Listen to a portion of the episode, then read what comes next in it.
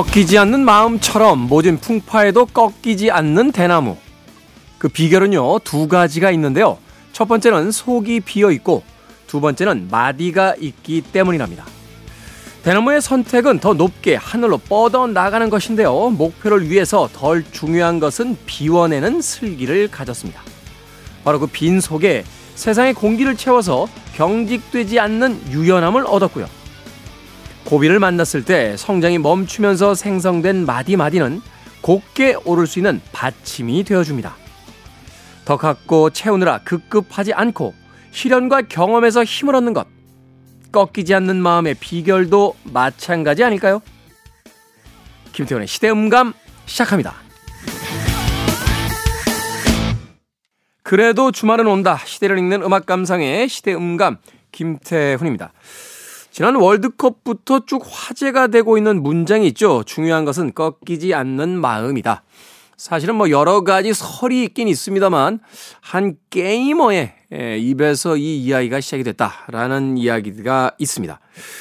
꺾이지 않는 마음이란 과연 무엇일까요? 우리가 삶을 살아가다 보면 위기를 겪지 않고 좌절하지 않는 인생 따위는 없을 겁니다.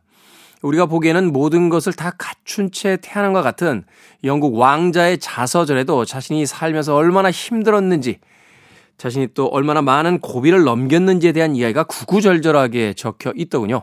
그런 맥락에서 본다라면 우리의 삶은 언제나 장애물을 만나게 돼 있고 또 힘겨워 보이는 어떤 고비를 지날 때가 있는데 그 상황 속에서 가장 중요한 것은 바로 꺾이지 않는 마음. 그렇다면 꺾이지 않는 마음은 어떻게 생기게 될까요?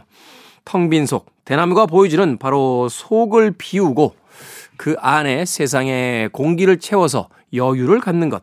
그리고 힘든 일이 생길 때마다 그 마디를 만드는 것. 더 단단한 마음을 가짐으로써 다음 단계로 도약할 수 있는 발판을 만들어내는 것. 그것이야말로 대나무가 우리에게 가르쳐 주는 하나의 삶의 슬기가 아닐까 하는 생각 해보게 됩니다. 자, 김태훈의 시대음감, 시대 이슈들 새로운 시선과 음악으로 풀어봅니다. 토요일과 일요일 일라디오에서는 낮 2시 5분, 밤 10시 5분 하루에 두 번 방송이 되고요.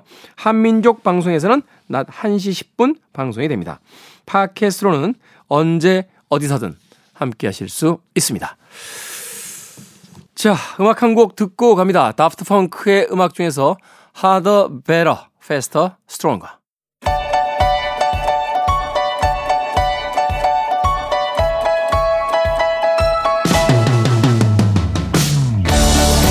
우리 시대 좋은 뉴스와 나쁜 뉴스 뉴스 Good and Bad KBS 산업과학부의 정세배 기자 나오셨습니다. 안녕하세요. 네, 안녕하세요. 출장 다녀오셨다고요? 예, 지난주 이번 주까지 출장을 좀 다녔습니다. 길게 다녔습니다. 네. 네. 그 해외에서 열리는 그 전자제품 예. 말하자면 뭐 박람회란 표현은 좀 식상하고 뭐 메달은 없습니다만 네네. 일종의 월드컵이자 올림픽 같은 거 아닙니까? 그렇죠. 등수만 그 안 정해지지? 하나의 쇼죠. 실제로 음, 이제 음. CES의 S가 쇼거든요. 음, 음. 네. 그래서 이제 세계 최대의 이제 가전 전시회라고 하는 음. 이제 CES 열린 미국 라스베이거스를 좀 다녀왔습니다. 그런 그런 건 꼭 라스베가스에서 아, 네. 참 뭐 전략이 있대요. 라스베가스가 그런 거 하면은 호텔비를 엄청나게 싸게 해준답니다. 아 그래요? 저희 엄청 비싸게 내고 갔는데 기업에서 이제 단체로 네. 이제 방들을 구매를 하니까 네. 싸게 해주고 대신 이제 밑에 이제 카지노에 와서 음. 돈을 써라라고 해서 아마도 뭐 엑스포 박람회 무슨 뭐 발표회 미국 내에서 하는 많은 행사들이 전시, 네. 전시회 이런 것들이 다 라스베가스에서 주로 하는 이유가 행사장 규모가 진짜 컸어요. 네. 네. 바로 그런 이유 때문이다라고 네. 했는데 어찌됐건 라스베가스에 가셔서 네, 일만 하다 왔습니다. 아, 네. 아니 뭐 강조는 안 하셔도 네. 제가 여쭤본 건 아니니까. 어찌됐건 이제 전자 가전 제품 이제 미래에 대한 부분들을 보고 왔으니까 네. 그 부분들은 뭐 나중에 이제 조금씩 조금씩 뉴스에도 녹여 예. 네, 뉴스에도 녹여 한 번씩 얘기를 드릴게요. 예. 네. 자 오늘 good news와 bad news 중에 어떤 뉴스부터 만나봅니까? 어 저는 이제 새해 첫 방송이다 보니까 good news부터 하고 싶습니다. good news. 네, 지난주 네. 제가 자리를 비웠기 때문에 네. 뭐 가끔 이렇게 이제 뭐 군에서 이제 병사가 이제 뭐 휴가를 나와가지고 선행을 한 그런 사례들이 있잖아요. 네. 이번에도 그런 소식인데 지금 날씨가 많이 춥잖아요. 이제 거의 대부분 이제 영하인데 음. 서울의 기온이 영하 4도까지 떨어졌는 지난 6일 날에 이제 한 할머니께서 이제 폐지를 주우시고 이제 이걸 쌓, 쌓아서 가다가 이제 손수레가 쏟아진 거예요. 음. 그래서 사실 영상을 당시 보니까 아무도 돕지 않던 상황이었는데 아. 당시 휴가 중이던 군인이 광경을 보고 달려가서 이제 함께 수레를 일으켜고 또 이제 폐지도 정리하고 이 영상이 이제 인터넷 커뮤니티를 통해서 퍼져 나갔고 그래서 이제 군에서는 이 병사에게 이제 뭐 경력금과 함께 당시 네. 사단장 표창도 주어졌는데 이 주인공이 누구냐 이제 육군 32사단에서 복무 중인 이석규 병장이라고 하는데 모두가 지나치는 음, 음. 광경을 보니까 본인도 안쓰러운 마음에 도와드렸다. 뭐 당연히 해야 할 일을 했는데 표창까지 받게 돼 너무 기쁘다 이렇게 소감을 밝혔는데 이분이 알고 보니까 저녁을 지금 바로 앞두고 있어요. 음. 근데 보통은 이제 저녁 전에 이제 휴가를 다 몰아서 써서 좀 일찍 나오잖아요. 저희 때도 그랬어요. 이제 말년 네. 말년 휴가는 거의 뭐 저녁 직전에 나오죠. 그렇죠. 어, 그렇기 어. 때문에 실제 저녁 날짜보다 조금 더 빠르게 나오는데 사실 그러지 않고 휴가 를 몰아서 쓰다가 전역을 할 수 있었지만 훈련이 음, 있었대요. 음, 혹한기 음. 훈련이 잡혀가지고 훈련을 하고 전역을 하기 위해서 일부러 휴가를 먼저 썼다고 해요. 그래서 복귀해서 훈련을 마치고 다음 그러니까 달에 전역을 한다고 합니다. 말년 병장이 훈련을 하고 나오겠다고 휴가를 먼저 썼다고요? 네. 어, 정말 이거는 자의라면 정말 야. 대단한 거고 타의라면 문제가. 아니, 자의겠죠. 요새 타의가 있을 그럼요. 너무 대단한 타의라고 생각 안 하고 자의라고 저는 생각할 수 네. 없어요. 네, 저였으면 네. 하지 않았을 겁니다. 이야, 이 대단하네요. 정말 대단한 거죠. 네. 뭐 저희 저부터도 저도 뭐 이렇게 휴가를 일부러 제가 쓸 수 있었던 상황은 아닙니다만 저한테 이런 상황이라면 훈련 때 훈련 때 휴가 가죠. 네. 맞춰서 맞춰서 휴가 가죠. 네. 야 정말 군인 정신 대단하네요. 네, 마음가짐이 다른 거죠. 그것만으로도 네. 이미 박수를 그러니까요. 쳐줘야 되는. 네네 네. 마음가짐이 정말 다른 건데. 음. 근데 이게 그러다 보니까 이제 당연히 이제 훈훈한 음. 이제 댓글 이런 반응이 정말 많았는데 그래서 가끔 또 이번에 좀 겹쳐가지고 올해부터 이제 병장 월급이 이제 100만 원을 넘잖아요. 월급 모으면 네. 한도 학기 등록금 충분히 나올 수 있을 것 같아요. 아 실질적으로 좀 도움이 된다는 어, 점에서 그러니까. 바람직한데 여기 뭐 사실 많은 댓글 중에는 대부분은 좀 우호적이죠. 이제 합당한 대우를 해주는 것이다. 좀 비판적인 내용도 좀 많이 담긴대요, 사실. 예를 들어서 뭐 18개월, 고작 18개월 하면서 무슨 100만 원이나 받나. 이제 좀 할만하면 나가는데 뭐 100만 원이나 주냐, 모병제 해라 차라리 뭐 이런 댓글도 달려가지고 저희 이제 KBS 국방 담당 기자가 이제 일선 지휘관들한테 의견을 좀 물어봤대요. 두루두루. 요즘 병사들 어떠냐 이렇게 물어봤더니 과거에 비해 개인 능력 수준이 훨씬 더 성숙돼 있고 이제 굉장히 창의적인 인재들이고 개방적이다. 음. 세대가 바뀌었기 때문에 과거를 기준으로 생각하면 안 되고 이제 먼저 모범을 보야 자연스럽게 따라오고 동기부여가 이루어져야 한다. 음. 이런 좀 대체적인 의견, 아주 긍정적인 의견을 내놨어요. 예. 과거하고 비교해도 되죠. 과거에 네. 너무 안 준 거예요. 맞습니다. 네. 어, 시간이 많이 흘렀습니다만 저 병장 때 1,900원 받았어요. 당시에도 1,900원으로 할 수 있는 건 담배 몇값 사면 없었습니다. 어, 제가 어. 10만 원 받았어요. 엄청 받으셨네요. 남는 게 없었는데. 아니 저희 때도 네. 담배 한 값에 음. 비쌌어요. 그러니까 그때도 극장에 가면 영화 한 편 보는데 5천 원 이상 뭐 거의 됐던 거로 기억을 어, 하거든요. 네. 그 시절에 만, 만 원 받아서 어디 있었습니까? 그러니까 네. 과거에 너무 안 준 거예요. 그리고 음. 지금 젊은 세대들 쉽게 해서 한 달 동안 아르바이트 하면 100만 원 법니다. 국가를 위해서 기꺼이 그 자신의 어떤 가장 네. 젊은 날의 한때를 그럼요. 국가를 위해서 이제 헌신하고 있는데 아이 그 정도 보상해 줄 수 있죠. 올해 이제 최저시급 결정된 최저시급 기준으로 주 40시간 이렇게 계산해 보면 음. 200이 넘습니다. 네. 아이 그러니까 200만 원이 넘어요. 네. 네. 뭔가 본인 때는 그러지 않았다는 약간 그런 마음이신 것 같아요. 나 때가 지금 네. 언제적 얘기입니까? 30개월 동안 병장 돼서 1,900원 받았는데 저는 젊은 병사들 돈 어, 정상적으로 줘야 된다고 생각해요. 그래야지 그래야지 더 열심히 국방 임무를 하죠. 네. 네. 아무튼 음, 그 돈 헛되이 쓰지 마시고 또 사회 나와서 어떤 음, 기틀이 될 수 있도록 모아서 나오시는 것도 좋지 않을까 하는 생각이 듭니다. 물론 뭐 드시고 싶으신 거 있어요. 많이 사 먹고요. 군대에서도 먹는 재미 있으니까. 자 이번 주에 good news 거기까지 소개를 해 주셨고요. bad news는 어떤 뉴스입니까? bad news 아까 라떼 말씀하셔가지고 야 요새도 이런 일이 있나라는 생각이 드는 뉴스였는데 지역 신협 신용협동조합이죠. 네. 그 면접장에서 좀 부적절한 차별적인 질문이 나왔어요. 이게 전주에 있는 한 신협인데 이 당사자가 이제 면접을 보러 갔는데 이제 마스크를 벗고 면접을 시작하니까 이제 뭐 처음부터 예쁘다라고 이렇게 시작을 한 다음에 부적절한 질문이 많이 이어졌는데 예를 들어서 뭐 키를 묻는다든지 주량은 얼마냐 뭐 이런 질문부터 시작을 해가지고 노래할 수 있겠냐. 근데 여기서 끝이 아니라 이제 이 당사자가 대학에서 이제 뭐 홍보 부장 같은 걸 맡았대요. 이런 경험을 강조했는데 면접이 있으니까 그러다 보니까 면접위원들이 좀 일견 선정적일 수 있는 춤을 춰보라고 한 거예요. 이 사람들이. 에? 춤을 춰 면접장에서 예, 춤을 춰봐라. 근데 그게 좀 선정적인 춤이거든요. 한 명이 한 게 아니라 여러분이 있는 자리에서 여러분이 그런 다, 거죠. 다 네. 그렇게 했다고요? 네. 그래서 이제 당연히 당사자가 좀 이거는 제안을 거절을 했고 그조차 좀 잘 우회적으로 제 거절을 잘 했어요. 입사하면 나중에 회식 자리에서 보여드리겠다. 아주 이렇게 현명한 답변을 내놨거든요. 취업 준비생 다운 음. 우회적인 답변을 내놨는데 그래도 이제 재차 이제 강요를 한 거죠. 예, 홍보국장 할때 뭐 100명 넘는 사람들 앞에서도 했는데 지금 4명밖에 없는데 왜 못하냐. 그 다음에 뭐 동의도 안 받고 이 면접 보는 모습을 또 촬영까지 했다고 해요. 이 면접관들이. 홍보국장이 사람들 앞에서 춤추는 겁니까? 사실 뭐 그런 경험이 있다라고 아마 면접에서 밝히셨나 봐요. 예. 네, 그렇기 때문에 그러면 아니, 그거야 여기, 네. 내 기분 좋아서 추는 거지. 그럼요. 네네. 홍보국장으로서 추는 건 아니잖아요. 맞습니다. 네네. 저도 직장 생활할 때 저 홍보팀장이었습니다만 홍보팀장 할 때 춤추라는 네. 그런 요구사항은 없. 아니 그리고 네.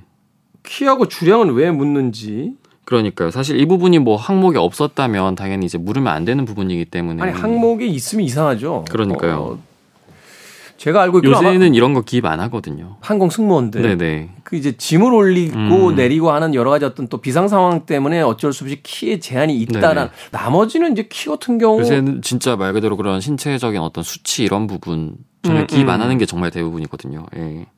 이거 어떻게 됐습니까? 그래서 결과가? 당사자가 사실 면접이 이게 좀 여성 응시자에 대한 차별이었다 이렇게 해가지고 국가인권위원회에 진정을 제기를 했고 네. 그래서 이제 왜 그런 발언을 했냐 왜 예쁘다고 이렇게 외모 평가를 했냐 이렇게 인권조사 과정에서 물었더니 용모에 대해서는 질문을 하면 안 되는 걸 몰랐다 당시에 뭐 이렇게 답을 했다고 하고 뭐라고요?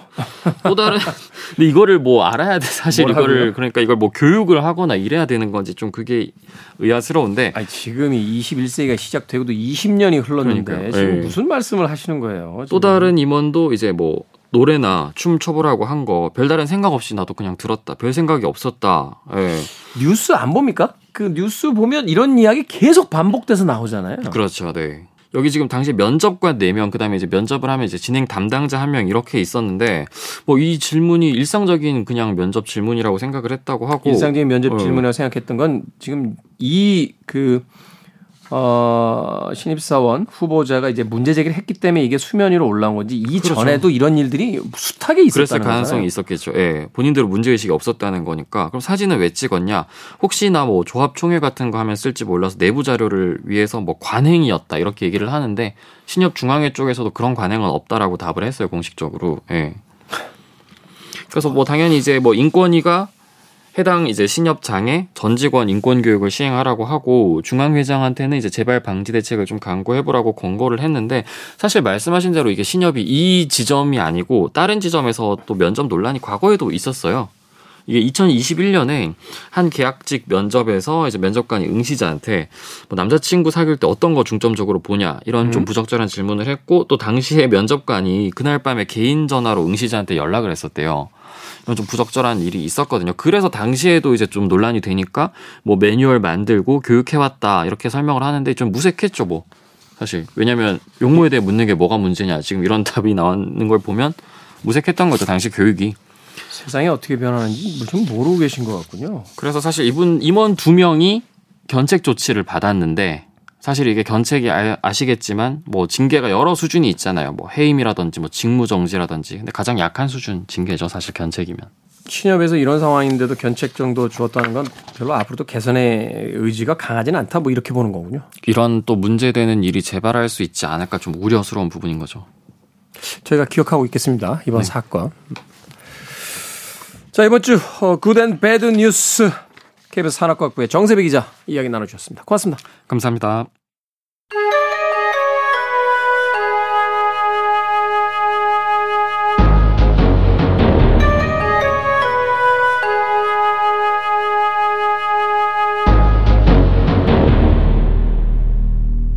변호사 S의 헌신 시대에 따라 변화하는 많은 것들 그중에 사건도 있죠. 우리 시대 사건 이야기 변호사 S의 헌신 변호사 S 신민영 변호사님 나오셨습니다. 안녕하세요. 네, 반갑습니다. 신민영입니다. 작년 연말에 뵀는데 또 새해 또 뵙게 됐습니다. 새해 복 많이 받으시고요. 또 네. 새해는 이것저것 뭔가 또 새로운 도전을 어, 하실 생각이 있지 않은가 하는 생각이 듭니다. 얼굴에 뭔가 결의에 차 계신 듯한 표정이신데 새해 뭐 이렇게 계획하고 계신 게 좀 있으신가요?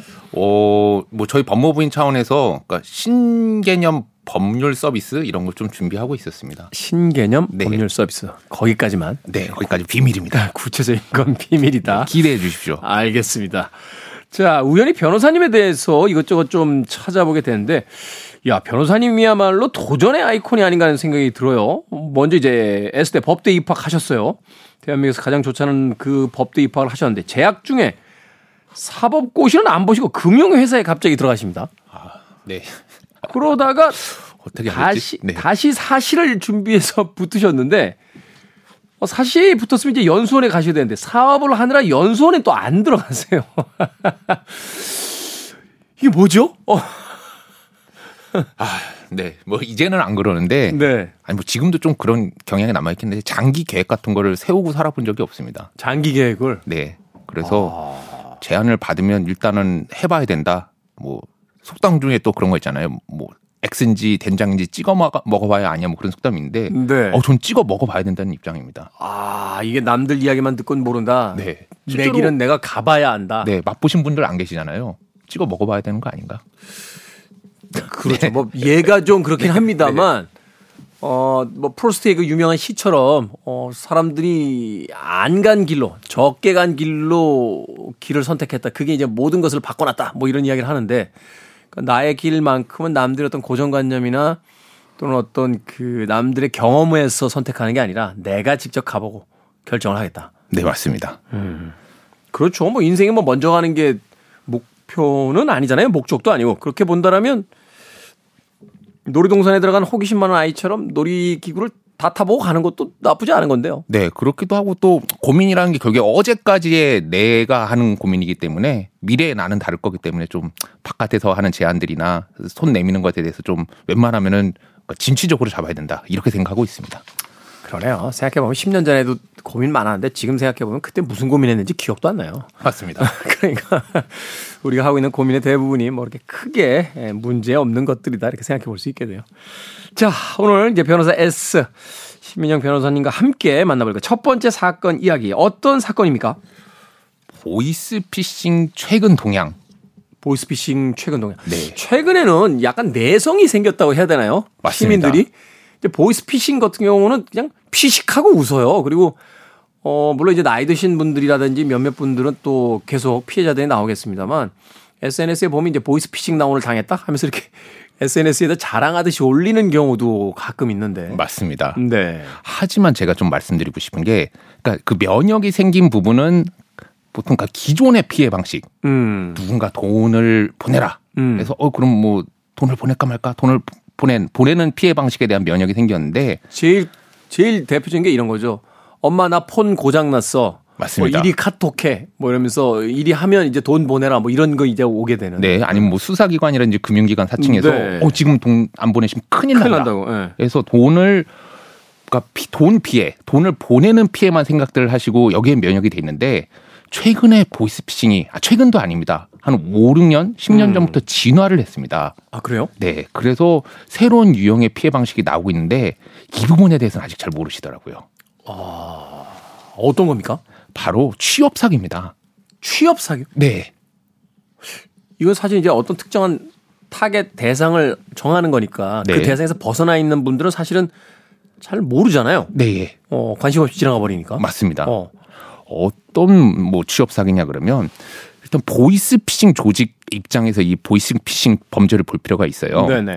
이 보이스 피싱, 피싱 조직들이 보통은 외국에다가 본거지를 두고 있고 네. 또뭐 잘 아시겠지만 외국에서 이제 전화로 하기 때문에 이 보이스 피싱 조직 본체 자체는 잘 검거가 안 됩니다. 아, 그렇죠. 네. 여기서 이제 되게 돈 받아 오는 분들만 잡히죠. 네, 맞습니다. 어. 그렇기 때문에 이 범죄가 뿌리 잡 뽑히지 않고 계속 반복이 되고 있는 건데 말씀하시는 것처럼 기존에 이제 계속 잡혔던 사람은 주로 한국에서 네. 뭐 ATM기에서 돈을 빼내던가 아니면 뭐 피해자한테 직접 현금을 받아서 이렇게 뭐 전달하는 네, 전달하는 인출책들이 계속 그 검거가 되고 있어요. 네. 이게 반복이 되다 보니까 보이스피싱 조직의 가장 큰 고민은 뭐냐? 이 인출책을 어떻게 뭐 섭외를 하느냐, 음, 음, 음. 인출 방법을 어떻게 마련하느냐 이게 뭐 10년 그리고 최근에 점점점 이제 그 규제가 강화될수록 보이스피싱 조직이 하고 있는 고민입니다. 네, 이런 용어가 맞는지는 모르겠습니다만 이제 현지화 정책을 어떻게 쓰느냐. 저렇게 서버는 뭐 다른 나라에 있으니까 네. 총책들은 거기 있으니까 안 잡히는데 이제 현지화 전략을 어떻게 가져갈까 이게 이제 고민이라는 거군요. 보이스피싱. 뭐 이렇게 얘기하면 네, 좀 버젓한 비즈니스 같지만 네. 어쨌든 보이스피싱 요지금 그 현지화 사기죠, 고민, 네, 사기. 네, 인출 고민을 하고 있습니다. 음. 바로 이제 보이스피싱 조직에 있어서 가장 취약한 부분이라고 볼 수 있는데 자 그래서 어떤 식으로 그럼 어떤 일을 일단 시작을 하, 면서 어떤 식으로 이걸 이제 가져가는지 요걸 이제 과정을 좀 알게 되면 네. 피해자 입장이 아니라 보이스피싱 업체적 입장에서 보게 되면 우리가 좀 대처하기가 쉬워질 것 같은데요. 네. 어. 그럼 뭐 여러 가지 기상천외한 방법이 동원되고 있고 감쪽 같은 방법도 있는데 음. 가장 많이 쓰는 방법 중에 하나가 취업 사기 말씀드렸잖아요. 네. 이거 고액의 아르바이트 아니면 고액까지는 아니, 아니 다 하더라도 아르바이트라고 해서 이 인출책을 그러니까 새로 속이는 거죠. 어. 속여서 섭외하는 방법을 최근에 많이 사용하고 있어요. 뭐 다 그렇지는 않겠습니다만 월 얼마 보장, 네. 뭐 간단한 뭐 뭐 뭐 몇 가지 뭐뭐 뭐 심부름 뭐 이런 식으로 해서 이제 이 인출책들을 모집한다고요. 맞습니다. 어. 뭐 10년 전부터 시작했는데 초기에는 생활정보지라든지 네. 아니면 뭐 아르바이트 사이트, 구직 사이트에다가 이런 식으로 말씀하신 것처럼 뭐 어, 간단한 일, 고액 음, 음, 보장 음, 음. 이런 식으로 해서 이제 모집을 하기 시작했는데 이러다 보니까 이제 사람들도 눈치를 챈 거예요. 네. 어, 현금을 가져가는 일 아니면 돈을 인출하는 일 이거 수상한 일 아니야? 하다 보니까 이제는 최근에 굉장히 진화를 많이 해서 정말 제가 뭐 사건을 할 때 봐도 어 이거 저 멀쩡한 회사가 아닌가, 음. 어 진짜 존재하는 회사가 아닌가 싶을 정도의 외향을 취하, 취하기 시작했습니다. 아. 그러니까 말하자면 이제 피해자라든지 또 거기 아르바이트로 이제 뽑혀가는 사람들도 이 회사가 보이스피싱 사기를 하고 있다는 걸 거의 모르게 그 세팅을 해놓는다는 얘기는 맞습니다. 어. 그러니까 얼굴도 못 본 사람한테 거액의 돈을 그 가져가는 조직이잖아요. 네. 그러다 보니까 뭐 사람 하나 이렇게 취업 가지고 홀리는 건 일도 아닌 것 같아요. 음, 음. 그래서 뭐 구체적으로 말씀드리면 일단은 버젓한 홈페이지 같은 걸 만들어 놓는 경우가 있습니다. 아, 그 되게 돈이 많이 들어가는 작업인데. 그러니까요. 어. 그 하지만 또 워낙 이 뭐 이득액이 크다 보니까 이제 홈페이지까지 만들고 네. 뭐 이름 자체를 뭐 신용정보 회사라든지 아니면 뭐 카드 회사라든지 음, 음. 그리고 무슨 법률 사무소 음, 음, 이렇게 해서 만들어 놓고 또 거기에 보면 사람들이 뭐 대표님 뭐니 해갖고 양복 입고 이렇게 사진 찍고 네. 정말 그렇다게 일단 만들어놔요. 연역 조직도 이런 거 다 만드는 거군요. 맞습니다. 뭐 어. 회사의 철학 네. 뭐 이런 것까지 그려놓고 그리고 나서 면접도 또 봅니다. 면접을 본다. 네. 네. 물론 이제 뭐 보통은 해외에 있다 보니까 대면 면접은 안 보고 네. 요새 아주 그럴듯한 변명거리 있잖아요. 그 코로나가 있으니까 화상 면접을 본다 그러나? 네, 어. 비대면 면접을 본다 그러고 더뭐 그 진화한 조직 같은 경우는 줌 면접을 본다고 하면서 음. 다른 피해자들, 취업 사기 피해자들을 여러 명 방에다 초대해 놓고 모아서 네, 보니까 더더욱 의심하기가 힘든 겁니다. 기가 막히네요. 네, 맞습니다. 어. 그런 방식으로 해서 이제 말하자면 이제 영업책들, 알바책들을 이제 그 모으게 된다. 근데 아무리 그래도 그렇지 얼마나 이 수법이 이제 그 뛰어나면 네. 뭔가 의심적인 부분이 있었을 텐데 그것도 모르고 이렇게 깜짝하지 속게 되나요? 뭐 일단은 현금을 모아 오라거나 네. 아니면 돈을 이제 송금하라 그러면 그때부터 좀 의심할 수가 있는데 음. 여기에 대해서도 나름의 장치들을 갖고 있어요. 그러니까 뭐 주로 하는 얘기가 우리가 상대하는 사람들은 신용 불량자다. 아 신용 불량자들. 네. 이 사실 이제 뭐 저 그 사채라든지 이런 쪽에 가면 네. 그런 분들 이제 대상으로 영업하시는 분들도 있으니까. 네. 네네네. 그래서 이 사람들은 계좌를 사용 못하기 때문에 직접 돈을 가져와야 된다. 음. 뭐 이렇게 나름 그때 그때 설명하는 구조가 있고 또 하나는 저는 이런 뭐 인출책으로 이제 잡혀온 분들 사건을 볼 때마다 그 혹시 아실지 모르는데 스탠리 밀그램의 그 전기 충격 그 실험 네네네네. 이게 생각이 좀 많이 나더라고요. 그러니까 그 스티닝 밀그램이란 그 옛날의 심리학자가 사람들이 얼마나 이제 외부의 권위에 취약한지를 음, 음. 보여주기 위해서 그냥 하얀 가운을 입은 연기자를 섭외를 해놓고 그 뭐 옆방에 있는 사람한테 전기 충격을 가하라고 명령을 하잖아요. 네. 그런데 나중에는 물론 연기지만 뭐 옆방에 있는 사람이 사망할 정도의 전기량을 투입하라 그러는데도 사람들이 손쉽게 하더라. 근데 왜 그랬는지 살펴보니까 저스트 그냥 그, 그 연기자가 흰 가운만 입고 있었는데도 사람들은 의심을 하지 않고 의사인 줄 알고 혹은 네. 이 실험을 주도한 어떤 박사인 줄 알고 네. 어, 이 사람이 얘기하니까 권위 있는 사람이 얘기하니까 괜찮겠지 하고 이런 뭐 말도 안 되는 행동을 한다.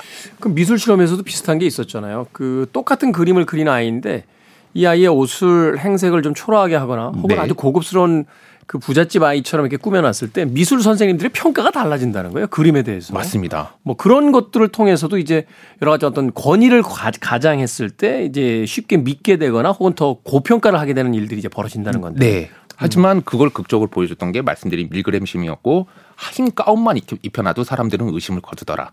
뭐 이런 결과가 있었습니다. 마찬가지로 이 보이스피싱 사건 같은 경우를 봐도 워낙 정교하게 만들어 놓기도 하지만 이런 몇몇 장치들이 이런 뭐 취업 사기 피해자들 보통 인출제급으로 이렇게 속가서 하시게 되는 분들의 의심을 거두게 만드는 것 같아요. 그럴 수 있겠네요. 회사 홈페이지라고 일단 홈페이지가 있다는 것 자체가 굉장히 공신력이 있으니까 네. 들어갔는데 뭐 회사의 여태까지 연역이라든지 뭐 사장이라든지 또 임원진들의 어떤 양력들 쭉 또 되게 이런 회사들 다는 아닙니다만 간혹 보면 어떻게 또 연결이 됐는지 얼굴이 좀 알려진 어떤 유명인들 한 명을 무슨 이렇게 사회이사나 고문 같은 자리에다 이렇게 앉혀놓고 네.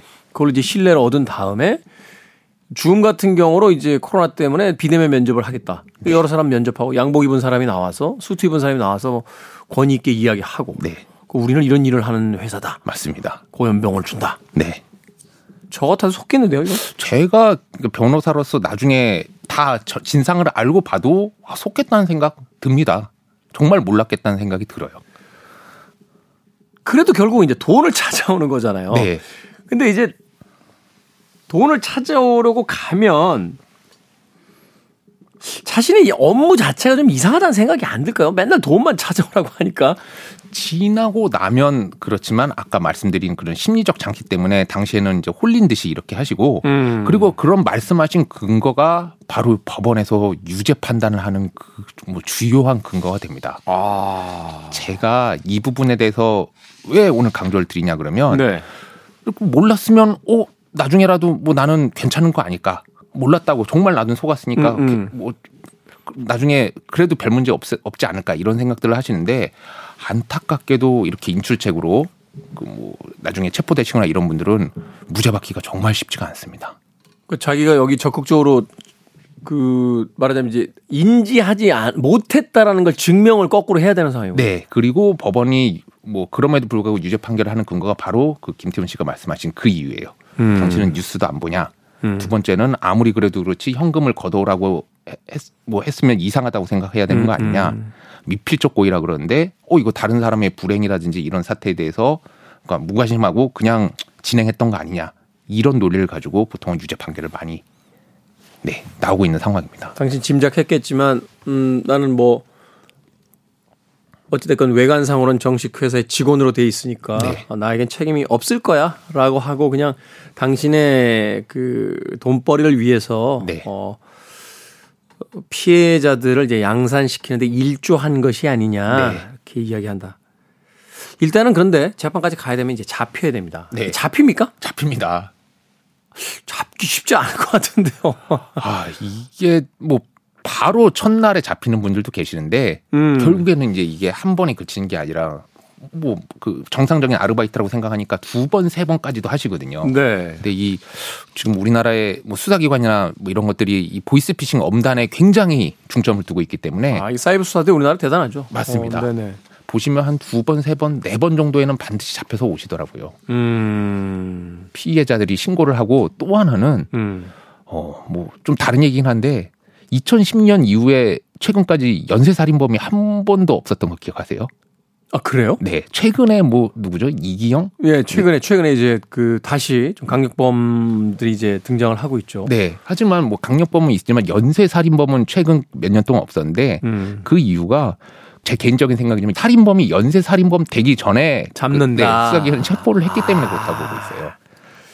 그 얘기 하시더라고요. 그러니까 우리나라가 이 강력 범죄에 대한 검거율이 세계 최고 수준이기 때문에 네. 사실은 우리나라 같은 경우는 어디 숨기 쉽지 않잖아요.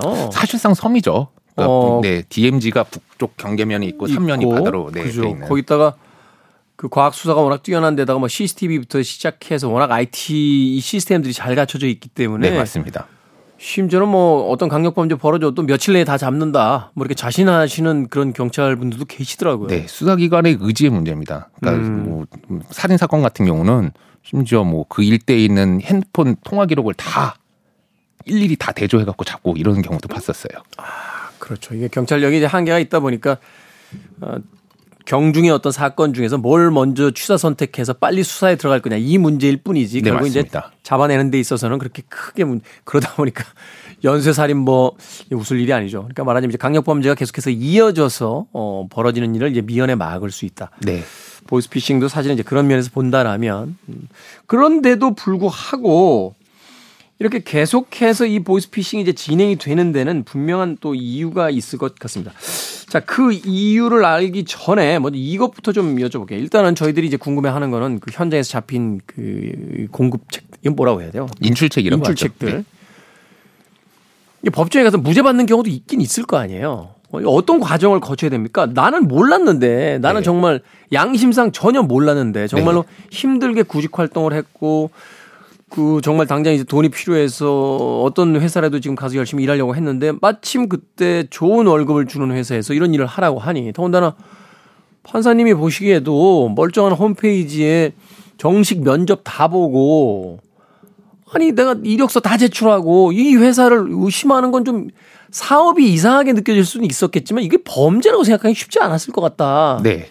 왜 내가 유죄냐 이렇게 주장할 수 있을 것 같은데요. 법정에서 정확히 그런 내용으로 변호가 이루어지는데요. 어. 다시 말씀드리지만, 그러니까 그럼에도 불구하고 법원에서는 그냥 강력하게 유죄 판결을 하고 있는 경향입니다. 음. 그러니까 사실 뭐 변호사로서는 좀 불만스러운 음. 대목이에요. 음. 무죄 추정 원칙이라는 게 있고 네. 호면이 이렇게 그러니까 제가 변호사가 아니라 그냥 봐도 어, 이 사람은 정말 몰랐겠다 싶은 건데도 법원에서는 유죄 판결을 하는 경향이 있고 그 이유는 첫 번째는 아까 말씀드린 대로 오 현금을 인출하는데 이상하다는 생각 안 해봤냐는 좀 제가 볼 때는 약간 좀 음. 미비한 이유고 음, 음. 두 번째는 정책적인 이유도 분명히 있는 것 같습니다. 정책적인 이유는 이제 엄단하겠다는 거죠. 어떤 방식으로든 이제 이 범죄가 시장에 뿌리를 내릴 수 있는 근거를 마련해 주지 않겠다. 이렇게 이제 이야기를 하는 거죠. 네. 논리적은 그래서 조금 무리하긴 하지만 그 뭐 국민들에게 이 보이스피싱 관련해서는 뭐 이렇게 접촉하는 순간 큰일 날 수 있다는 신호를 좀 강력하게 보내고 있는 게 아닌가 싶어요. 그래서 무죄 나는 경우가 그럴, 거의 없습니다. 그럴 수 있겠네요. 아, 이제 조금 이해가 되는 게 만약에 저 사람 정말 모르는 몰랐을 수 있으니까 무죄로 해주자라고 해버리면 보이스피싱 회사에서도 회사라고 하긴 그렇죠. 보이스피싱 범죄 조직에서도 이 인출책을 모으기가 쉽겠죠. 그렇죠. 너희들은 잡혀도 무죄야. 그러니까 걱정하지 마. 라고 네. 회유할 수 있을 거고 사람들 입장에서는 어찌됐건 이쪽에서 고연봉을 준다고 하니 나중에 나는 뭐 정식으로 채용됐다라고 해서 몰랐다라고 하면 네. 법적으로 내가 책임질 일이 없는데 네. 판례상으로 이미 이런 일이 있었을 때 다 무죄 받았는데 네. 뭐 다른 사람이 어떻게 되든 나는 일단 좀 살아야겠다. 뭐 이런 식으로 이제 범죄 가담할 위험이 있기 때문에 그걸 이제 사전에 방지하겠다는 거죠. 네. 규모는 다르지만 비슷한 일이 마약 범죄도 있었어요. 음. 이제는 거의 뭐 상식화된 걸로 알고 있는데 어디 해외 나갈 때 다른 사람이 부탁한다 그래서 짐 들어주면 안 된다. 네. 이것도 이제, 알고. 네. 이제는 상식이 됐죠. 근데 과거에는 어디 그랬습니까? 뭐 이렇게 면세점 같은 거 같은 데서 물건 사면 네. 야 이거 저 나 한 병밖에 안 되니까 너 하나 들어줘. 네. 그래서 그 들게 하고 그 봉투 속에 뭐가 들었는지 정확하게 모르겠는데 그렇죠. 어떻게 보면 굉장히 미덕이잖아요. 그걸 네, 어떻게 네, 거절을 네, 해요. 네. 하지만 뭐 아시다시피 이제 그런 데에다가 마약을 숨겨서 몰래 보내는 일이 벌어지니까 벌어지고 이렇게 나른 사람이 운반한 사람이 처벌하는 경우가 많아지니까 이제는 음. 사람들이 그런 부탁을 안 들어주잖아요. 그렇죠. 마찬가지 효과를 뭐 이런 보이스피싱에 대해서도 기대를 하고 있는 게 아닌가 좀 음. 그렇게 음. 보고 있습니다. 음. 뭐 이렇게 강력한 의지가 있다라면 이제 보이스피싱 이런 방식은 이제 오래 못 갈 것 같다는 생각을 해보게 되는데 그 밖에 또 다른 수법들이 있습니까? 어유 뭐 여러 가지 수법이 있었는데 다시 말씀드리지만 보이스피싱 조직은 한국에서 돈을 빼가는 게 제일 큰 일이고 네. 이걸 위해서 뭐 갖가지 수법을 개발했는데 뭐 기억나는 것 중에는 아, 대출을 도와주겠다. 대출을 도와준다. 네. 근데 오 대출 자격이 안 되네요. 어, 그러면 어떻게 저희가 오히려 도와드리겠습니다. 하면서 대출을 받으려면 금융 거래 실적을 쌓으셔야 되는데 어 저희가 돈을 보내 드릴 테니까 이걸 가지고 금융 거래 실적 송금하면 금융 거래 실적이 쌓아진다. 음. 뭐 지금 진상을 알고 나서 보면 되게 이상한 소리지만 음. 대출도 급하고 심지어 내 돈을 가져가라는 게 아니라 어, 은행에서 해주겠다. 네, 금융기관에서 돈을 보내줄 테니까 이거 가지고 다시 보내는 방식으로 실적을 쌓으라 그러니까 어 그때 당시 돈이 급하다 보니까 그때 당시에는 오 이렇게 하면 되나 보다 하고 했던 거예요. 근데 알고 봤더니 뭐 그 보이스피싱 조직의 일원으로서 그렇게 하게 된 거고 이거 역시도 처벌을 받았고 음. 또뭐 좀 더 가자면 뭐 스포츠 토토 사이트다 아니면 음, 환전 음, 사이트인데 음, 음. 뭐 직접 금융 거래를 하려 그러면 수수료가 크기 때문에 우리는 뭐그 지사를 음, 모집해서 현금으로 좀 이, 이, 송했으면 좋겠다 뭐 이런 식의 접근도 많이 하고 있고 실로 뭐 다양한 방법들을 많이 사용하고 있습니다. 방송 들으시는 분들은 아마 아, 어떻게 그런 방법에 속아라고 이야기하실 수도 있겠습니다만 이 돈이 정말 쪼들리고 급해지는 분들은 네. 사실은 뭐래도 잡고 싶은 심정이거든요. 맞습니다. 그러다 보면 그 어떤 굉장히 흔들리는 마음의 그 약한 고리를 이제 잡고서 사기가 시작이 되기 때문에 네. 사실은 그거를 어떤 그 냉정하게 판단하기가 네. 아, 쉽지가 않죠. 사람의 판단력이라는 게 그리고 굉장히 흔들리기가 쉽습니다. 그래서 그렇죠. 말씀드렸지만 자그마한 네. 장치에도 의심의 문을 열어버린다. 음. 뭐 이렇게 기억하시면 될 것 같아요. 네. 일단 이건 눈앞에서 당장 돈을 만들어 주겠다는데 빚에 쪼들리고 돈에 쪼들리는 사람이 그렇게까지 네. 복잡하고 정의롭게 생각을 할 수 있을까 한 번쯤 생각을 해봐야 되는 거죠. 네, 그렇습니다. 자, 이런 사기 특히 이제 오늘 이야기해 주신 취업 사기 골라내는 방법 있습니까? 다시 말씀드리지만 현금을 뽑아서 음. 아니면 남의 돈을 옮기는 그런 아르바이트는 절대 없다 이렇게 생각하시면 됩니다. 남한테 돈 받아서 저기다 전달해주는 아르바이트는 절대로 없다. 네. 그러면 그분이 직접 전달하지 뭐하러 나를 통해서 전달하겠는가? 네. 그렇게 생각하면 되는 거죠. 네. 회사 입장에서도 생각해 봤을 때 음. 멀쩡한 회사라면 얼굴도 못 본 아르바이트생 뭘 믿겠다고 돈을, 돈을 맡기겠어요. 어. 그렇죠. 회사에서도 이제 격리 직원이 되려면 격리 팀에서 실질적으로 이제 은행 직거래를 할 수 있는 직원이 되려면 정말 이제 정말 중간 관리 이상의 어떤 맞습니다. 어, 관리들이 돼야 되는데 뭐 옛날 같으면 뭐 가족들 무슨 뭐 인후 보증 세월에서 보증도 세우고 그렇죠. 연대 보증 세우고 막 다 이렇게 하잖아요. 네. 그런데 갑자기 무슨 아르바이트 어, 직원을 뽑아가지고 현금을 막 이렇게 맡기고 그런 일은 없다. 절대 없습니다. 절대 없다. 네. 또 뭐 있습니까? 일단 그 정도만 주의하셔야 될 것 같아요. 왜냐하면 음. 형태는 정말 다양하고 그때그때 말을 만들어내는데 음. 결국엔 본질은 돈 좀 꺼내 내 돈 좀 어디서 받아다 줘 이거거든요. 그러니까 뭐 과정은 복잡하게 꽈져 있지만 결국 이제 돈 받아줘라고 하는 거다. 네. 네. 그래서 무슨 얘기를 하든 간에 그런 부탁을 받는 순간 바로 중단하셔야 된다. 음. 그리고 일단 거기에 말려드는 순간부터 무죄 받기는 쉽지가 않다. 이렇게 음. 생각하시면 될 것 같아요. 그렇군요. 그러니까 아니 이건 내가 사람들이 이런 게 있어요. 그 모두가 다 자기가 똑똑하고 논리적이라고 이제 생각을 하다 보니까 네. 변호사님 계십니다만 그 아, 가짜라고 하긴 그렇고 이, 이 자격증 없는 변호사들이 참 많습니다. 네. 술자리에 가거나 식사 자리에 가거나 또 뭐 선후배들이라든지 친구들하고 만나게 되면 고민 털어놓잖아요. 네. 그럼 거기 이제 뭐 정말 전문가가 있으면 좋은데 뭐 변호사라든지 뭐 이런 전문가가 없을 때 꼭 이제 말들을 거기다가 이제 덧대요. 음. 그러면 자기들 상식 그 자기들이 뭐 경험한 바, 네. 뭐 이걸 가지고 이제 말하자면 조언들을 합니다. 야, 그거는 네가 판사가 생각해도 네가 그걸 알 수가 없는 상황이었는데 그거는 무조건 무죄지. 그게 어떻게 유죄가 돼? 막 이렇게 이렇게 이야기를 한단 말이에요. 그런 얘기가 더 위험한 얘기는 어. 일견 맞습니다. 네. 맞아서 더 위험합니다. 그러니까 이게 완전히 허무맹랑한 얘기는 아니잖아요. 네. 들어보니까 내가 생각하기에도 그렇지. 나는 나는 그 회사에 면접을 보고 들어간 직원인데 회사 직원이 그냥 시킨 대로 한 것 뿐이지. 근데 왜 내가 거기에 대한 책임을 다 져야 돼? 그렇잖아. 네, 판사도 네. 상식적으로 그렇게 생각할 텐데 라고 하니까 일견 어떤 면에서 보면 우리들의 상식하고 부합되는 부분이 있으니까 네. 거기 속는 거군요. 네. 근데 제가 사기꾼들이나 뭐 사기치는 사람들 많이 만나 보면 건물 지을 때도 그냥 뭐 시멘트나 콘크리트로만 갖고 건물을 올리지 않잖아요. 음. 돌이랑 뭐 모래 같은 걸 음, 음, 섞어서 음, 음, 음, 건물을 올린데 네. 그 진짜 튼튼한 거짓말일수록 사실을 일부 섞습니다. 아, 완전히 처음부터 끝까지 다 거짓말이 아니라 거기다가 사실을 섞어서 논리적인 어떤 구조도 만들어서 네.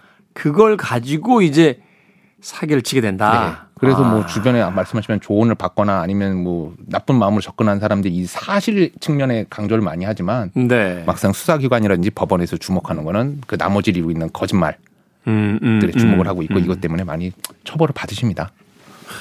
그렇군요. 이게 이제 우리가 그 바로 주의해야 될 지점이 아닌가 하는 생각이 듭니다. 아, 우리의 상식과 법의 어떤 상식은 분명히 다르다는 거. 그걸 통해서 우리가 마음대로 어떤 이 범죄에 대한 것들을 이제 판단할 수, 할 수 있다고 믿는 것 자체가 네. 말하자면 거기서부터 이제 큰 실수가 진짜 시작이 된다라고 네. 생각을 하시고 어 앞서서 이제 변호사님께서 이야기 해 주신, 해 주신 것처럼 음, 돈을 찾아오라고 하는 비즈니스는 없다. 없다. 아, 그리고 그런, 음. 하나 더 덧붙이자면 음. 몰랐다고 해서 잘 봐주진 않는다. 왜냐? 몰랐다고 해서 봐주지도 네. 않는다. 네. 그 사람 하나하나는 좀 안 됐을 수도 있겠지만 음. 이런 걸 몰랐다고 봐주기 시작하면 음. 사회 전반적으로 아마 뭐 법 모르기 운동. 음, 음. 어, 법을 알면 오히려 뭐 잘못인지 알면 처벌이 되고 모르면 처벌이 안 되니까 법 모르기 운동 같은 게 벌어질 수가 있기 때문에 음, 음. 법원이 정책적으로도 몰랐다는 이유로 쉽게 봐줄 수가 없다. 이렇게 음. 기억하시면 좋을 것 같아요. 그렇군요. 그 법 다루시는 분들이 그 이야기 하시더라고요. 법을 몰랐어요라고 해도 무죄되지 않는다. 네. 아, 그게 뭐 원칙적으로는 이제 법에 대해서 모든 걸 다 알고 있어야 되는 게 예, 원칙이기 때문에 내가 그 법이 있는지 몰랐어요라고 하도 그것은 유죄가 성립되는 거니까. 맞습니다. 이 시간을 통해서 어, 무조건 이런 상황인 경우에는 다 유죄 성립이 된다는 거. 네, 미리미리 알아두시고 챙겨 두셔야 됩니다. 알겠습니다. 자, 오늘 변호사님과 함께 변호사 S의 헌신, 보이스피싱의 최신 사기 방법에 대해서 어, 이야기를 나눠봤습니다. 도움이 되셨기를 바라고요. 음, 신민영 변호사님과 함께 아, 법에 대한 이야기 내일도 어, 진행을 해 보도록 하겠습니다. 오늘 감사합니다. 변호사님. 네, 고맙습니다. 네. 자, 저도 끝인사 드립니다. 아, 보이스피싱에 대한 이야기 하다 보니까 이 앨범이 떠올랐어요. 어, 뭐, 재즈 역사상 가장 뛰어난 보컬리스트라고 하는 쟈니 하트만입니다. 공교롭게도 앨범 제목이 The Boys Is라고 하는 음반인데요. 이 음반 중에서 These Foolish Things 오늘 끝곡으로 준비했습니다. 지금까지 시대음감의 김태훈이었습니다. 고맙습니다.